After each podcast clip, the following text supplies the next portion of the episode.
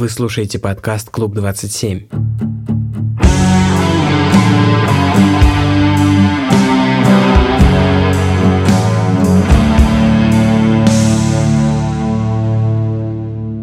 В этом подкасте мы обсуждаем селф-харм, суицид и другие тяжелые темы. Слушайте с осторожностью. Если вы испытываете симптомы депрессии, обратитесь за профессиональной помощью. Сезон 1. Курт Кобейн. Эпизод номер 4. Пахнет как Тин Спирит. Июль 1990 года. Олимпия, штат Вашингтон. Трейси съехала три дня назад. Без ее вещей в квартире не то чтобы стало пусто. Углы гостиной все так же завалены проводами, аппаратурой, обломками гитары и арт-проектами Курта разной степени законченности. Все же он чувствует это очень отчетливо. Она здесь больше не живет. Пропал ее запах, бутылочки с шампунями из ванной, отпечаток ее головы на подушке рядом, когда он просыпается. Последний месяц они жили как соседи. Она искала квартиру, он старался ночевать у друзей, чтобы не встречаться с ней. И вот она съехала. Наверное, ему должно быть больно. Но прохаживаясь кругами по комнате, которую они делили целых три года, он не чувствует ничего, кроме странной легкости. Он смотрит на часы. Четверть десятого. Выглядывает в окно. Мимо проезжает машина, брызги воды из-под колес на мгновение складываются в неоново-красную комету. Он снова начинает ходить кругами. Вдруг, резко остановившись, оглядывается по сторонам и рассматривает комнату. Диван. Сидя на нем, он написал песен 30, никак не меньше. Трейси забрала с собой покрывало, и теперь он выглядит таким замызганным. Впрочем, его котам он нравится. Сбоку стена, увешанная плакатами. Горбачев и Мандела, которых притащил ему Крист. Пикси, с которых он вырвал из какого-то библиотечного журнала. Треснувший глобус. Галерея сломанных кукол на каминной полке его модели, его сокровища. Обеденный стол, за которым никто никогда не обедает, потому что он всегда завален пластинками. Засыхающий комнатный цветок. Аквариум с черепахами, которые то и дело всплывают на поверхность из глубины и смотрят на него своими маленькими блестящими глазками. Еще недавно все это казалось ему таким клёвым. А сейчас все эти куклы с полок Позорные плакаты будто кричат со всех сторон о том, какая он фальшивка. Что он знает о мировых проблемах? Только то, что пересказывал ему пьяный в жопу Крист, который любой разговор превращает в политический. А эти пластинки? Он и половины из них не слушал. А если и слушал, то ни черта не понял. Панк — это не просто чувство, панк — это почти наука. Это политика. Это протест. Это борьба, а он? Он просто затесался в ряды этих искренних людей и притворяется одним из них уже который год. Самозванец. У Курта сжимаются кулаки. Он хочет здесь все расфигачить. Это чертово позорище. Когда он успел стать таким пафосным лживым дерьмом? Все же видят его насквозь. Но за секунду до того, как он хватает с полки одну из самодельных статуэток, раздается стук в дверь. На пороге стоит Тоби. Сейчас у нее корея и смешная коротенькая челка, но когда он увидел ее в первый раз три года назад на репетиции Мэллианс, она была совсем другой. Ей было 17. У нее были длинные темные волосы, блестящие, расчесанные на прямой пробор – она не носила косметику и смотрела на всех очень внимательно, чуть склонив голову на бок. Бас сравнивал ее с девчонками из семейки Чарли Мэнсона. Но Тоби Вейл была кем угодно, только не последовательницей чужого культа. Она знала о панке больше, чем все они вместе взятые. У нее был свой зин. Она была охренительной барабанщицей сразу в двух группах. Феминисткой, а еще подругой Трейси. Вначале они с Куртом просто иногда болтали о музыке, прячась в темных углах на вечеринках. Точнее, она говорила, а он слушал. Глядя на нее, он всегда чувствовал себя идиотом. Тоби училась в университете, а он даже школу не закончил. Тоби была принцессой панка, а он реднеком, белым отрепьем. Он покупал для нее пиво, потому что ей не было 21 года. Он провожал ее домой. Он не заметил, как влюбился в нее. И вот теперь она стоит перед ним со своей смешной челкой и ямочками на щеках. И он любит ее так сильно, что его сейчас стошнит. Он сглатывает спазм и говорит «Привет». Она заходит в комнату. Они садятся на диван. Он столько раз воображал себе, как отодвинет прядку волос с ее щеки. Но она подстриглась, и теперь он не знает, куда деть свои руки. Он наклоняется к ней, почти целует, когда Тоби, вдруг взвизнув, чихает и озирается по сторонам, потирая кулаком левый глаз. Он никогда не говорил ей, что у него есть кот. А она никогда не спрашивала. Ее глаза вмиг краснеют от приступа аллергии. Курта начинает тошнить. Он пытается поймать кота, но тот, как назло, убегает и прячется. Тоби встает с дивана. «Она сейчас уйдет», — думает он. Но вместо этого она подходит к нему, маленькая и дерзкая. Она берет его за руку и спрашивает, где здесь ванная. Сначала он не понял, зачем ей это. Но когда она заходит туда, закрывает за ними дверь, открывает кран и стягивает с себя футболку, отвернувшись к стене, ему становится чуть яснее. Это единственное место, где нет кошачьей шерсти. Они сидят в мутноватой воде напротив друг друга. Тоби поджала коленки к подбородку и отбивает ладонями по воде какой-то ей одной слышный бит. Корт опять не знает, куда деть руки, не знает, куда смотреть, не знает, с чего начать. Он спал с другими женщинами. Не то чтобы с многими. Чтобы пересчитать их, ему хватит пальцев на одной руке. Была та девчонка в старших классах. Была Трейси. Потом в туре. Один раз. В кузове их фургона. Под утро явился какой-то мужик и начал стучать кулаками в стекло и кричать, что он убьет их обоих. И вот теперь он здесь. С Тоби. Она улыбается, смотрит на него очень внимательно, чуть склонив голову на бок, и сообщает, что он выглядит так, будто его сейчас стошнит. Курт тянется рукой и ловит ее ладонь. Он предлагает ей стать новой барабанщицей в Нирване. Его голос звучит плоско и глухо. Она опять смеется. Они опять без драмера. А потом добавляет уже серьезнее, что при всей ее любви к нему ей нечего делать на его сосиска-пати. Теперь смеется он. Она сказала «при всей любви». Он обещает ей славу. Все лето они ведут переговоры с разными большими лейблами. Нирвана будет собирать стадионы. Они будут рок-звездами вместе. Тоби проводит кончиком пальца по его ключицам. Она не хочет быть рок-звездой. Она хочет устроить революцию. Играть панк и расхреначить патриархат. Она Riot Girl. Нельзя стать рок-звездой и сохранить себя. Рок-звезды – продукт капитализма. А капитализм построили белые мужчины средних лет, которые ненавидят женщин. Он ловит ее руку и подносит к губам. Он предлагает ей сделать группу вдвоем. Курт и Тоби против всего мира. И записать альбом. Тоби кивает. Он заключает ее лицо в свои ладони. Где-то между поцелуями и прикосновениями они даже успевают придумать этому дуэту название «The bathtub is real». Ванна — это кайф. Они так и не запишут альбом. Хотя за полгода своего романа сочинят немало песен. Но Курт никогда не забудет тот вечер и слова Тоби. До самой своей смерти он будет звонить ей по ночам, пьяный и обдолбанный, из разных точек мира. Он будет предлагать ей забронировать время в студии. Всякий раз она будет соглашаться, зная, что на следующее утро он так не перезвонит. Но в ту ночь в ванной комнате и потом под одеялом Курт об этом не знает.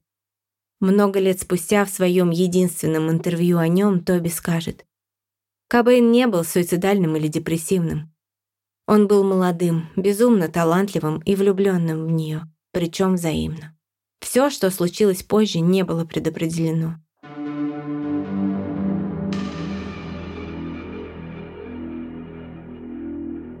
Эти вещи определил и выдернул из небытия и его собственный выбор, совокупность решений. 1990 год стал именно таким временем в жизни Курта. Год состоял из моментов, когда он совершал большой выбор. И именно эти его решения того времени и приведут его в клуб 27. Именно тогда он решил, на каком звукозаписывающем лейбле выйдет второй альбом Нирваны. Это была самая животрепещущая для Курта тема весной и летом 90-го.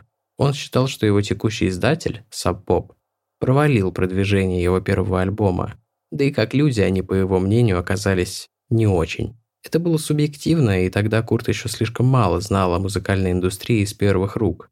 Информацию он черпал в основном из книг и от знакомых артистов, он видел, как все происходит у других. Он страшно злился, когда после выступлений к нему подходили фанаты и спрашивали, как и где купить его альбом, а он только разводил руками. Саппоп издал его слишком маленьким тиражом и тем самым запустил волну бутлегов, пиратских копий. Но главной претензией было изматывающее расписание гастролей. У Курта уже на том раннем этапе не было сил завоевывать мир по стратегии, выбранной Певитом и Поунманом. Остановиться группой средней руки, название которой печатают на пару строчек ниже хедлайнера в лайнапах музыкальных фестивалей, он не собирался. Для него был невозможен компромисс, на который шли многие музыканты Сиэтла. С понедельника по пятницу офис, а музыка только на выходных. Хотя бы потому, что Курт не умел ничего, кроме музыки. Да и не хотел уметь. Поэтому выбора тут просто-напросто не было. Но Пэвит и Поунман этого не понимали. Как и в случае с барабанщиками, ни одному из которых Курт не мог сказать «ты уволен» в лицо, ребята из Сапопа тоже не подозревали, что он ищет им замену. За глаза он винил их в потребительском отношении к молодым музыкантам.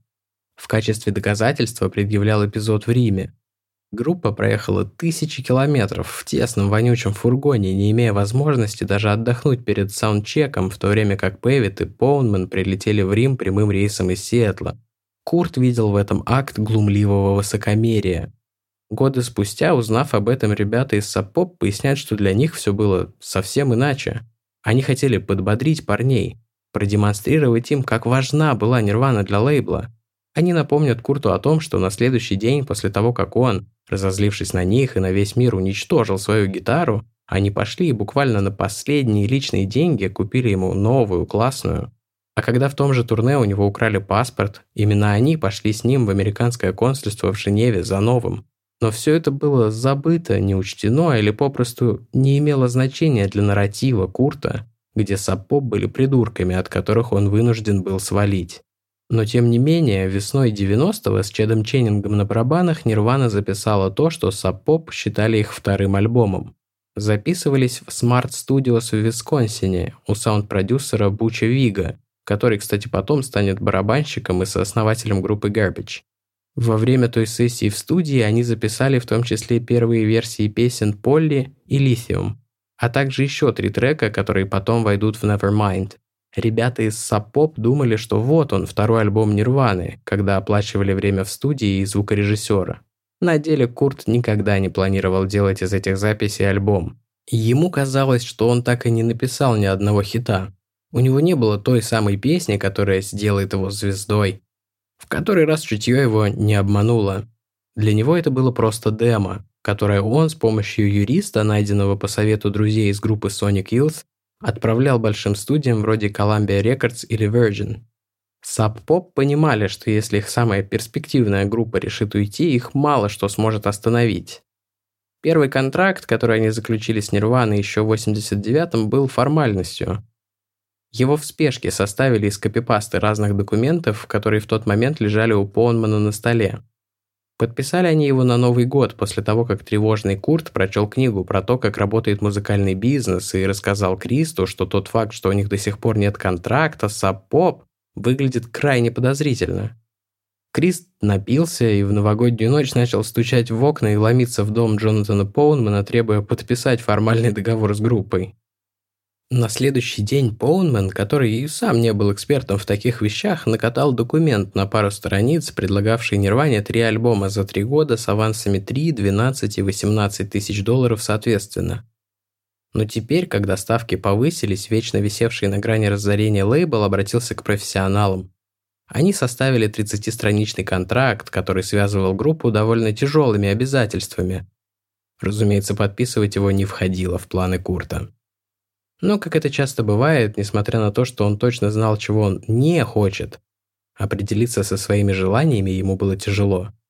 Когда он видел, как приятен успех сына для мамы и как далеко можно уехать от Абердина, подписавшись с большим лейблом, он хотел быть стадионным богом. Но когда он оставался наедине с Тоби, он видел себя в Олимпии, рядом с ней, пишущим музыку о важных вещах на стерео в неприбранной спальне. В такие моменты он говорил ей, что уйдет из Сапоп только на инди-лейбл Кей, который базировался в Олимпии и был американским издателем его любимой группы тех лет The Westlands. Полу в шутку, полу всерьез он рассматривал возможность выкинуть трюк, о котором вычитал еще подростком в музыкальном журнале. В 74-м Sex Pistols подписали контракт с большим лейблом и получили огромный аванс. Но уже через несколько дней разорвали договор. Разница между суммой аванса и штрафом за нарушение условий составляла больше сотни тысяч долларов, которую панки вдохновенно пропили в рекордный срок. Но, конечно, это все было пустыми разговорами. Курт относился к своей карьере слишком серьезно, чтобы настолько изгадить себе репутацию.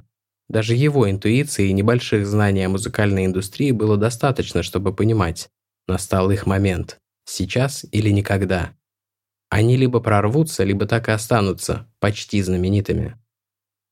Но прежде чем подписывать контракт с кем-либо, нужно было решить ставшую уже локальной шуткой проблему группы. У них снова не было драмера. Курт уволил Чеда после записи демо, его смущали его амбиции сонграйтера и манера играть. Как шутил потом Крист, что сказал драмер перед тем, как его уволили из группы. «Ребята, я написал песню». То, что рифы авторства Ченнинга были использованы в нескольких песнях с Nevermind, включая In Bloom, признает много лет спустя Дэйв Гролл на открытии звезды Нирвана в аллее славы рок-н-ролла. Курт же неизменно отрицал вклад Чеда в успех группы. Летом 90-го Нирвана отправилась в небольшое турне по западному побережью Югу на разогреве у любимцев Курта Sonic Youth. Семь концертов. К ним соглашается временно присоединиться Дейл Кровер из Мелвинс, но с условием, что никто и близко не подойдет к его установке. Он отлично знал, что весь прошлый год Курт и Крист в финале каждого выступления крушили барабаны Чеда так, что к концу его бочка была столько раз заклеена изолентой, что на ней не было живого места. Ребята согласились на его условия и удивительным образом за все гастроли не разбили даже ни одной из своих гитар.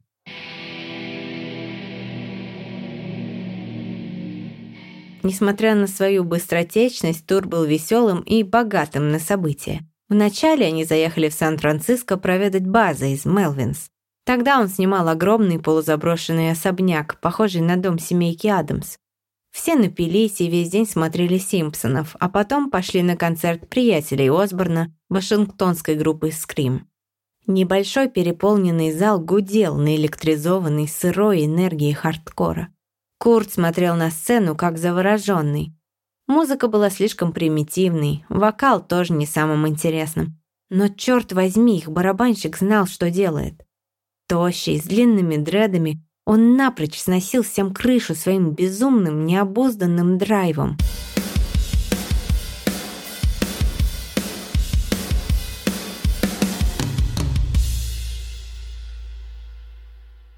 Дернув Криста за рукав, Курт произнес ему в ухо, перекрикивая музыку. «Блин, где нам взять такого драмера, чувак?» Крис с горькой миной пожал плечами. В Вегасе они отыграли концерт на сцене бывшего олдскульного борделя. Вместимость зала была 75 человек, но туда набилось добрых 150. Вокалистка Соник Юф Ким Гордон отплясывала на сцене весь сет. Все было весело и классно, но этот тур был другим. Он отличался от того, что было за год до этого. Не только тем, что расписание было куда менее жестким, но и тем, что дома Курта никто не ждал. Они с Тоби были влюблены друг в друга. Свободная духом, талантливая и драйвовая, она заряжала его творческой энергией, вдохновляла как никто другой. Но их роман был противоположностью его отношений с Трейси, которая жаждала эмоциональной близости. Тоби, наоборот, сопротивлялась формированию переходящей в зависимость привязанности друг к другу. «Никто никому не принадлежит», — говорила она Курту. Он презирал себя за свои провинциальные старомодные взгляды на любовь, но ему было сложно это принять. Он хотел принадлежать кому-то. Это давало ему чувство дома, даже вдали, в туре, особенно в туре. На этих коротких гастролях в конце лета 90-го он осознал, что ему некому отправить открытку, разрисованную сердцами. Он попытался жить по правилам Тоби. Никто никому не принадлежит. В Сан-Диего на вечеринке после шоу он переспал с девушкой, которая смотрела на него из первого ряда и кусала губы. Это было так по-рокерски. Пьяный, страстный, ничего не значащий секс в гримерке, ожидающий у дверей клуба автобус, который увезет его в ночь. Но после Курту стало только грустнее и противнее. Ощущая на себе чужие губы и руки, он осознал, насколько уже принадлежит Тоби, хочет она этого или нет. Наверное, он загрустил бы, как это с ним бывало. Сидел бы молча, натянув наушники и обняв колени часа два. Но положение спас Крист. Когда автобус тормознул на заправке, чтобы долить бензин по дороге в Лос-Анджелес, Крис заметил в поле позади киоска спящую свинью. Перемахнув через забор из проволоки, он схватил ее на руки и потащил к парковке. «Я спасу тебя!» – кричал он. «Ты станешь маскотом Нирваны, панк-свинья в туре!» Курт не смог с собой ничего поделать. Его, как и всех остальных, пробрало на смех. Он убедил Криста положить свинью на место и ехать дальше. На следующий день им предстояло важное знакомство. Ким Гордон представила ребят Дэнни Голдбергу, бывшему пресс-атташе Led Zeppelin, который теперь занимался менеджментом групп. Он был в восторге от Нирваны и прочил им большое коммерческое будущее и жирный контракт но только после того, как они решат уже проблему с барабанщиком. К этому моменту в решение этого вопроса были вовлечены абсолютно все друзья и даже некоторые родственники Курта и Криста. На носу была запись сингла, последнего, который выйдет на лейбле Sub. Пока Нирвана была в туре, жена Криста Новосельевича Шелли столкнулась в клубе с Дэном Питерсом. Он был драмером Mad Honey, которую боготворили Курт и Крист. Но группа переживала не лучшие свои времена. Гитарист решил, что ему мало быть просто рокером, он хотел закончить университет и вернулся на учебу. Дэн был в поисках нового проекта. Шелли написала на бумажке номер Курта и велела ему перезвонить, как только ребята вернутся из тура. Дэн приступил к репетициям с Нирваной сразу, как кончился их тур.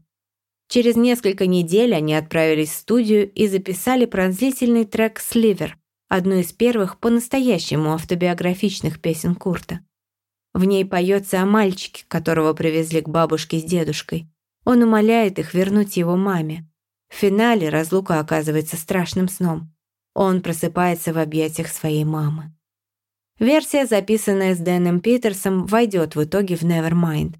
Дэну казалось, что несмотря на то, что его барабан звучал слишком тихо и Курту приходилось все время просить его играть громче и агрессивнее, у него получится остаться в группе навсегда. В его пользу говорил авторитет и статус, а еще тот факт, что он поучаствовал в пресс-съемке группы. Ну и, конечно, триумфальный концерт, который они сыграли 22 сентября в Сиэтле. Аудитория полторы тысячи человек, stage diving и полное безумие. Дэн был уверен, что он будет частью Нирваны навсегда. Но он не знал того факта, что в тот вечер в толпе в зале был Дэйв Гролл.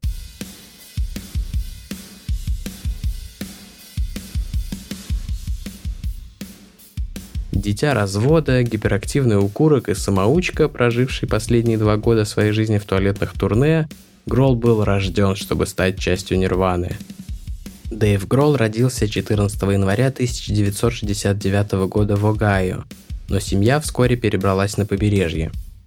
Его отец был журналистом, мать учительницей английского в средней школе. Их брак развалился, когда Дэйву было 6. Он остался с мамой. Она была либеральных взглядов, учила Дэйва и его сестру творческому самовыражению. Но жизнь у них была довольно непростая. Семье приходилось выживать на зарплату учительницы – он начинал как гитарист. Свою первую группу организовал в 11, но к 17 годам был ударником в трех командах. Панк он открыл для себя в 13, его посвятила в жанр двоюродная сестра, которая носила ирокез. Они провели вместе лето 82-го. Вернувшись домой, Дэйв организовал панк-команду Drain Damage – Сначала он был гитаристом, но ударник у них был такой отстойный, что они решили поменяться. Так Дэйв на много лет застрял за барабанами. В группу Scream он попал больше из-за своих личностных качеств, чем за таланты ударника. Они были одной из его любимых команд. Однажды он увидел объявление, что они искали нового барабанщика и явился на пробы. Его попросили сыграть что-то из классики рока – но он вместо этого исполнил все партии ударных с последнего альбома самих Scream. Они были впечатлены и взяли его, несмотря на то, что ему было всего 17. Так началась жизнь Дэйва в дороге. Scream были одной из тех команд, которые застряли в статусе почти знаменитых. Казалось, вот-вот их ждет прорыв, нужно только отыграть еще пару десятков концертов в вонючих маленьких клубах, где тебе платят 50 баксов и баклаху пива. Так он проездил по стране больше двух лет. Напряжение в группе нарастало, и вот после концерта в Лос-Анджелесе они решили, что с них достаточно. Прямо там, на автопати, к Гролу подошел Бас Осборн и сказал, что его друзья в Сиэтле ищут ударника. Он дал ему номер Криста. Дэйв позвонил ему через пару дней, когда вернулся домой на восточное побережье, но получил вежливый отказ. Новоселич сказал, что они уже взяли Дэна из Матхани и всем довольны. Но вечером того же дня, очевидно упомянув о разговоре Кобейну, Крист перезвонил Гролу и сказал, что они оплатят ему билет до Сиэтла. Дэйв толком не понимал, что это все значит, он вообще не был знаком с Нирваной и только мельком слышал о них. Но он принял предложение Новоселича, на последние деньги купил большую коробку, упаковал туда свою барабанную установку и сел на самолет. Это был самый дешевый переполненный ночной рейс.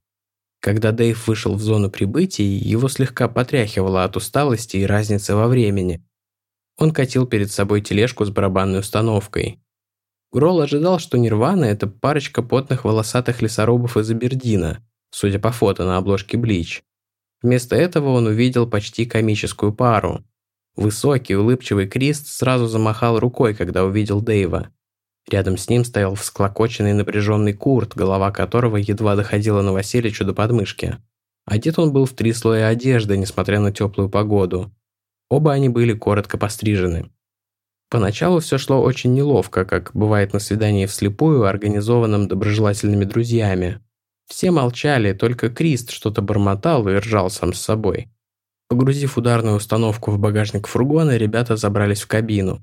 Дэйву досталось место между двумя абердинцами. Крист был за рулем, Курт молчал. Дэйв ёрзал, придумывая, что такого можно сказать, чтобы начать разговор и дать понять, что они ему понравились, но не показаться при этом лохом, которому очень нужна эта работа. Наконец ему в голову пришла идея. Он залез в рюкзак и вытащил оттуда яблоко, большое, зеленое. Он взял его со стола на кухне у своей мамы, когда 12 часов назад уходил из дома. Оно немного помялось в дороге, но в целом смотрелось довольно презентабельно. Дэйв протянул его Курту. В ответ Кобейн обнажил зубы и сказал «Нет, спасибо, у меня от них кровь из десен хлещет». Дэйв почувствовал себя придурком. Он не знал, как спасти положение. Но тут Новоселич загрохотал своим зычным хохотом. Невольно Дэйв и Курт подхватили его смех. Всю дорогу до дома Криста и Шелли они ехали смеясь. Гролл приступил к репетициям немедленно. Курт взял на себя роль того, кто сообщит Дэну Питерсу о том, что они больше не нуждаются в его услугах. Но так этого и не сделал. Дэн отыграл концерт с Нирваной. Он думал, что это только начало всего.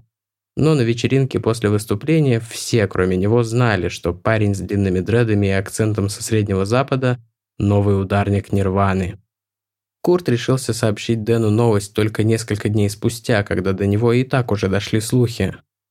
Чтобы подсластить пилюлю, он мотивировал их решение тем, что он не может допустить того, чтобы Нирвана стала причиной распада его любимых Мадхани.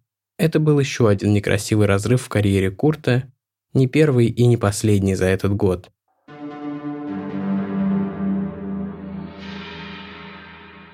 После пары недель в квартире Криста и Шелли было принято решение переселить Грола к Курту, он так и жил в доме, где снимал жилье с Трейси вместе со своими котами, черепахами и прочей живностью. Курт и Дэйв были идеальной парой в плане совместного быта. Оба они были жуткими неряхами, поэтому ни одного из них не смущал бардак другого. Но Дэйв был по натуре заботливым, ему часто приходилось присматривать за младшей сестренкой, пока мама подолгу задерживалась на работе. Поэтому он фактически заменил Курту Трейси. Он стирал и гладил его одежду, закупался едой. Денег, правда, у них было не ахти. Чеки роялти с продаж Блич, несмотря на умеренный коммерческий успех, приходили нерегулярно и составляли максимум пару сотен долларов. Аренда квартиры обходилась Курту в 150. Поэтому рацион состоял в основном из корндогов и леденцов. Весь пол в гостиной был усыпан палочками от них.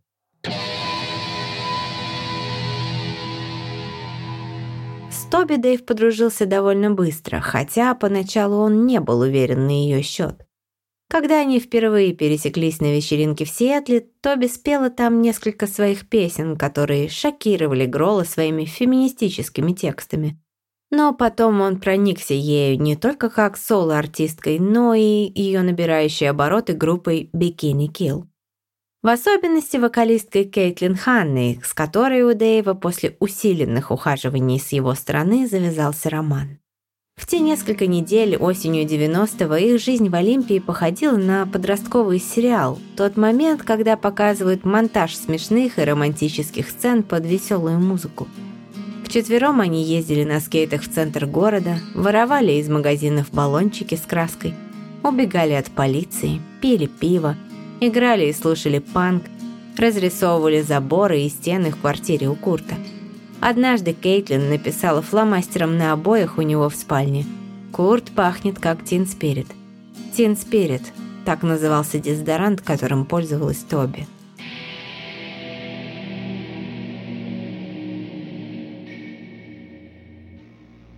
11 октября Нирвана отыграла свой первый концерт с Гролом за ударными. Билеты были распроданы за несколько часов. Это был полный аншлаг. Без разогрева, без специальных предложений на пиво, без сотни проходок, которые выдают друзьям. Это был честный, первый, собственный солдат Нирваны. Стоит ли говорить, что в первые же 20 минут шоу в зале вырубило электричество? Это никому не помешало продолжить, как только запустился генератор. Тяжелый настойчивый бит Дэйва дал Курту расслабиться. Если бас Криста давал Курту пульс, то ударные стали источником его равновесия. Он больше не боялся не успеть, налажать или запутаться. Он мог сконцентрироваться в моменте, вложить все в свой голос, незабываемый, особенный, который делал Нирвану Нирваной.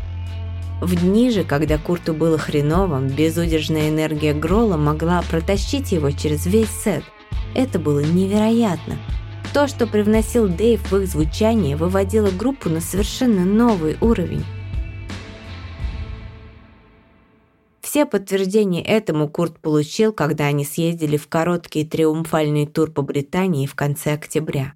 В те несколько недель осенью Курту казалось, что он может иметь все и сразу – Большой контракт, стадионы фанатов, любовь Тоби.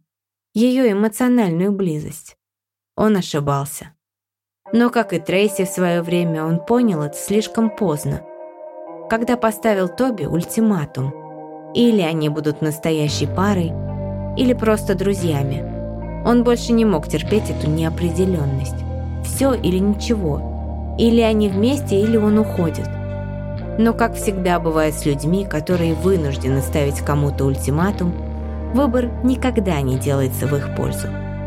Со слезами на глазах Тоби сказала, что она не может дать ему то, что ему так нужно, но всегда будет любить его, как друга. Впервые сердце Курта было разбито по-настоящему. Для него это был ужас.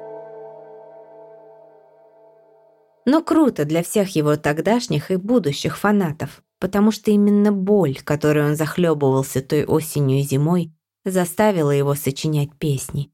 Личные, полные эгоцентризма и ненависти. Они не были похожи ни на что из того, что он создавал раньше. Он написал аневризм в надежде, что она услышит ее и все поймет, возьмет его назад и примет его условия. Это не сработало. За аневризмом последовали Drain You и Lounge Act, который он впервые исполнил 25 сентября под аккомпанемент акустической гитары в прямом эфире на радио. Затем, конечно, Smells Like Teen Spirit. В первом варианте она начиналась строчками кто станет королем и королевой этих подростков-отщепенцев. Он имел в виду себя и Тоби. Но к моменту записи Nevermind он заменит эти строчки на две другие. Тем не менее, сохранив третью, которая посвящена скучающему, самовлюбленному, отвергнувшему его лирическому адресату. По этим песням чувствуется, как он отказывался от надежды вернуть Тоби и уходил в свой собственный, одинокий и темный, но по-своему уютный мир. В его дневниках есть запись, датированная тем временем. Что ж, спасибо тебе за драму. Она помогает мне писать. Разрыв с Тоби помог ему не только написать свой главный хит, но еще и сделать свой главный выбор. Если раньше он противопоставлял ее мир, мир Олимпии и андеграунда, миру больших денег и стадионных шоу, в которые ему удалось заглянуть во время оплаченных лейблами визитов в Лос-Анджелес, то теперь нужда сопротивляться отпала. Все решилось само собой. Он начал думать о себе и своей ценности в категориях сумм аванса, которые озвучивали ему менеджеры-скауты. Без стеснения он принимал предложения об ужинах в самых заоблачно дорогих ресторанах Лос-Анджелеса, куда неизменно являлся в рваных джинсах поверх подштанников и с немытой головой. Он привозил с собой друзей, позволял катать себя на лимузинах и устраивать экскурсии по фешенебельным офисам, где, будто бы случайно, всегда играл его альбом. Он со всеми здоровался за руку, улыбался, спрашивал визитки, собирал их в карман в толстую пачку, а потом, вечером, зарулив в бар живой музыкой, раздавал их музыкантам, представившись большой шишкой шоу-бизнеса. Это было забавно. Просто уморительно. Он ощущал себя как Джонни Роттен из Сид во время их легендарного американского турне. Это не претило его пониманию того, что допустимо, когда ты панк. И не важно, что думала об этом Тоби.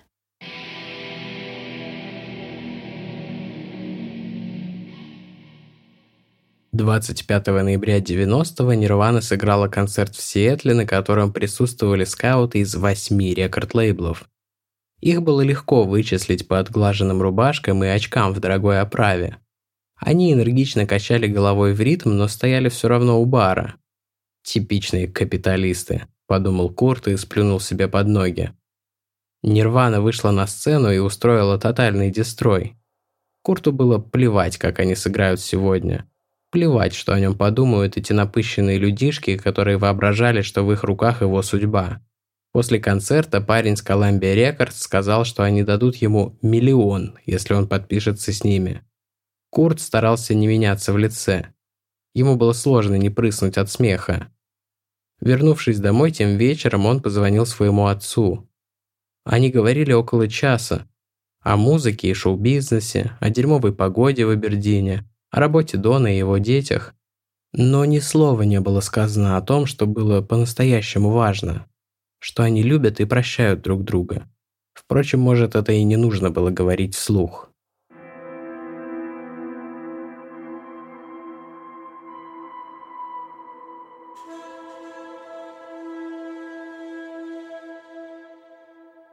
Правда заключалась в том, что контракт был уже подписан, он был с лейблом Geffen Records, который только что подписал и Sonic Youth. Менторов Курта в шоу-бизнесе. Это было ответвление Universal, которое занималось молодежной музыкой. Аванс был внушительный, но не заоблачный – 287 тысяч долларов. Также они брали на себя решение вопроса с Джонатаном Поунманом и Брюсом Пейветом из Sub Pop. Они получали 2% с продаж нового альбома и единовременную выплату в 75 тысяч долларов, которая, кстати, в тот момент спасла их от разорения. Джонатан и Брюс все еще считали это предательством со стороны Курта, но откупные смогли хоть как-то сгладить удар. После того, как все было подписано, Курт ожидал, что ему на счет упадет сумма, которая решит все его проблемы. Но вместо этого, после вычета всех процентов и отчислений агентам и менеджерам и уплаты налогов, он получал всего лишь ежемесячную зарплату в размере 1000 долларов. Первую из них он потратил на детский велосипед и пневматическую винтовку из магазина игрушек. Из нее он вдохновенно обстреливал офисное здание напротив окон своей квартиры. Той осенью и зимой парни из Нирваны были героями западного побережья. Они гремели. Потных панков и лесорубов в первых рядах на их выступлениях стали заменять фанатки, группис. Но Курт не замечал их, он всегда уходил домой один. Эта его закрытость, скованность и отрешенность создавала вокруг него ауру загадочности, которая сводила молодых женщин с ума. Но ему это было не нужно. Он стал снова зависать с Трейси. Они ходили на вечеринки, она стала замечать, что он все время спал, отрубался посреди разговора, дома или в машине. Однажды, зайдя в ванную, она застала его лежащим в отключке на полу. Рядом стояла бутылка отбеливателя. Это было бы смешно, если бы не было так грустно. Его собственная шутка про отбеливатель и название первого альбома обратилась против него самого. В конце ноября Дэйв сообщил Кристу, что Курт употребляет героин. Не сидит, но юзает. Крис был в шоке. После настоятельной дружеской беседы Курт поклялся бросить. Но на его языке это означало только то, что теперь они с Диланом Карлсоном, его старым приятелем и соседом по квартире в Абердине, ширялись тайно. Они снимали номер в дешевом мотеле на выходные, где им никто не мог помешать. Курт стешил себя мыслью, что если колоть героин всего раз в неделю, привыкания не будет. А когда его друзья уличали его в употреблении, он пояснял, что это единственное средство от боли в животе, которое не отступало, а наоборот прогрессировало. В те дни, когда они с Диланом не кололись, они ездили в лес стрелять из винтовок. В юности Курт ненавидел оружие и считал его атрибутом реднеков, которых презирал. Но с течением времени его взгляды начали меняться. Он готов был на что угодно, чтобы скрасить серую мглу за окном. Потом, в разговорах со своим биографом три года спустя, Курт скажет, что та зима была самой долгой и худшей в его жизни – когда она закончилась, 17 апреля 91-го Нирвана сыграла концерт вместе с Бикини Килл, группой Тоби. По легенде, Курт согласился на это, чтобы помочь своему другу собрать деньги на оплату штрафов за парковку. Весь гонорар за выступление был перечислен в его пользу. Но на самом деле он хотел убедиться, что Тоби услышит Teen Spirit. Тогда он сыграл его в первый раз. Закрыв глаза, он представил себе тот самый вечер – ванную, гулкий звук их голосов, запах ее дезодоранта, похожий на фруктовую жвачку. Публика в зале начала сходить с ума с первых аккордов. Но Курт смотрел только на Тоби. Она улыбнулась ему в ответ так, как улыбаются друзьям. Тепло и открыто, и похвалила отсылку к старому приколу. Через неделю Курт уехал в Лос-Анджелес. Там его ждали апартаменты в элитном жилом комплексе и проплаченная лейблом шикарная студия. Курт носил в кармане кадеиновый сироп от кашля и спал до обеда. После трудного дня на студии, переходившего в поздний вечер, он чаще всего шел прямиком домой. Но одной майской ночью его старым друзьям удалось затащить его в клуб, послушать живую музыку и отвлечься. Когда концерт кончился, он вдруг увидел, как через опустевший зал в его сторону идет женщина. В ее обесцвеченных до желтизны локонах бликовал луч прожектора. Она смотрела прямо на него, и он понял.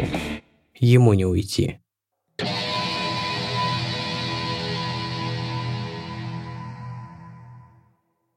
В следующей серии «Клуб 27».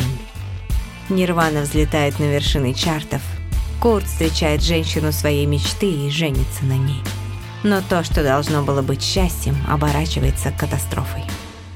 Здесь заканчивается нарративная часть подкаста, и мы снова хотим немного поговорить за кулисами в вип-зале. Прежде чем мы начнем, хочу сразу сказать, что следующий эпизод Клуба 27 выйдет через две недели. Это будет пятый эпизод по порядку. Да, но на следующей неделе, в понедельник, выйдет бонусный эпизод, в котором мы подробно разберем биографию Кортни Лав. Э, следующий основной эпизод будет целиком посвящен их отношениям с Куртом и тому, как складывались события. Там мы очень-очень подробно поговорим про их отношения, но чтобы понимать, кто такая Кортни Лав, мы решили записать отдельный эпизод, в котором мы подробно подробно разбираем ее биографию, вот вплоть до момента, когда она оказывается в одной комнате с Куртом Кобейном. Да, как и почему она там оказалась, что ее туда привело. А, Все это можно узнать в эпизоде бонусном, который выходит ровно через неделю. Мы обязательно запостим анонс, в котором расскажем, как доступ к этому выпуску можно будет получить. Ну а теперь возвращаемся к выпуску, который вы только что послушали. Там мы так в проброс несколько раз кинули фразу «почти знаменит». Я просто хотел сказать, что фильм, который так называется, Almost Famous, «Почти знаменит», с Патриком Фьюджетом в главной роли, это было вот, наверное, такое, ну как бы единица культурная, которая разделила мою жизнь на детство и подростковый возраст. То есть после этого я понял, ну вот это вот стремление быть с крутыми чуваками, как это, что это значит. Но и в контексте вот этого выпуска и истории Курта Кобейна, мне кажется, вот этот период, это как бы последний веселый период его жизни, когда все, ну, как, окей, там драма, хардбрейк, я согласен, но все-таки это не вот эта вот беспросветная жесть, которая начнется позже, а вот эта вот почти знаменитость, вот это вот ощущение, когда все происходит, не когда все случилось, и тебе нужно жить когда последствиями все вот-вот этого. случится, когда вот-вот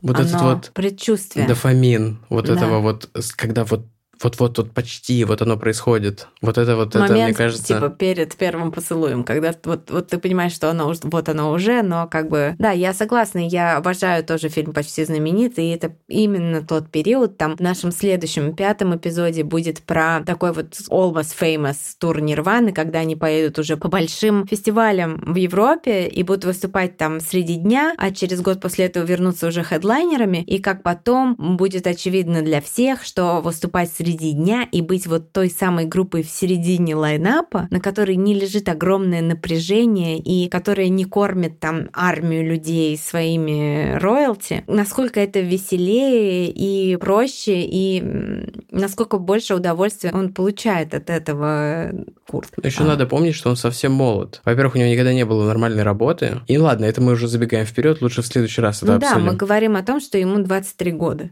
Вот, то есть он совсем-совсем Ну, и то есть он- малыш. Он вообще не знает, что такое ответственность в этот момент.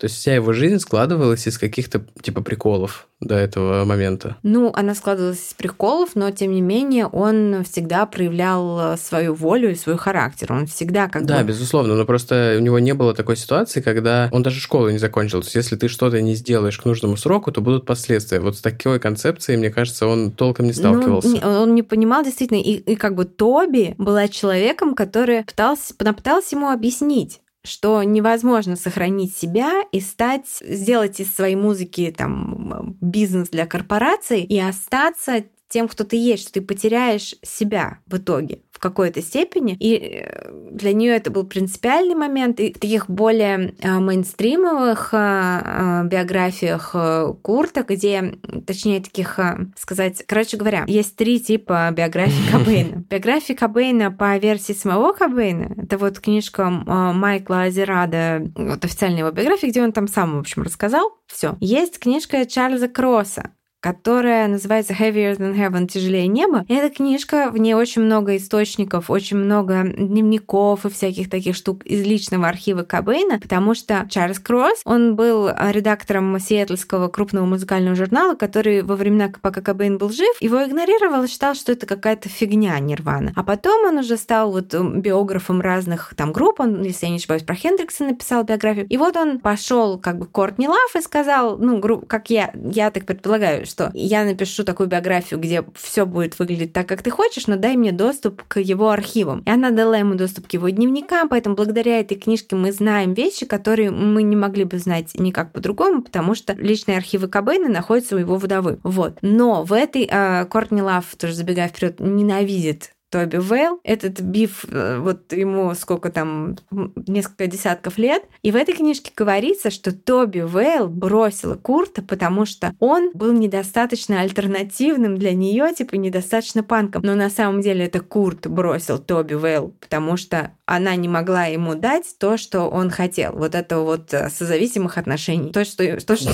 то чего он, он жаждал. То, что он И то, получит что он получил, потому что вот он вот, вот к нему сейчас, вот мы расстались с ним на моменте, когда на него идет эта женщина. Ой, следующий выпуск так круто начинается. И вот этот выпуск, который мы написали э, бонусный про Кортни, когда вы поймете, что это за женщина на него идет. Вот. Потому что Это- про, про Кортни мало источников. А, и, ну, как бы нам пришлось хорошо Курт копнуть. Кобейн — это Луизиана, а Кортни — это ураган Катрина. То есть это просто как бы, то есть когда вот понимаешь, насколько эти люди вообще разрушительны друг для друга. Вот. Ну, один более разрушительный для другого. У меня есть другая еще метафора. Это как хлор, содержащий отбеливатель и аммиачное какое-то средство, которое, если смешать, то получится этот мастер-газ, который, от которого выжигает легкие. То есть, как бы по отдельности они Тип, оба... Типа того. Они достаточно неприятные по отдельности, но если их смешать, то получается убийственная смесь. Ну да, и здесь уже вырисовывается картины эм, такого э, Курта, который гиперчувствительный, который достаточно деспотичен в своей группе. Тут я его могу понять, потому что без деспотизма группа Конечно, не, не функционирует. Да, но просто вот его часто рисуют как такого типа нежного mm. мальчика, который плачет, обняв коленочки. На самом деле это сильный волевой человек. Вот в драматургии есть там типа истории, истории, которые, где с персонажем случаются вещи. Это не очень интересная история. И история, где есть персонаж, который принимает какие-то решения, совершает какие-то действия и приводит огромное что-то вот в движение. И это именно такая история. Это история про мальчика, который сам... Мальчик, который не выжил. И мальчик, который не выжил, да. Но как бы мы начинаем все лучше понимать, что он каждый раз перед ним был выбор, и он каждый раз говорил, да, я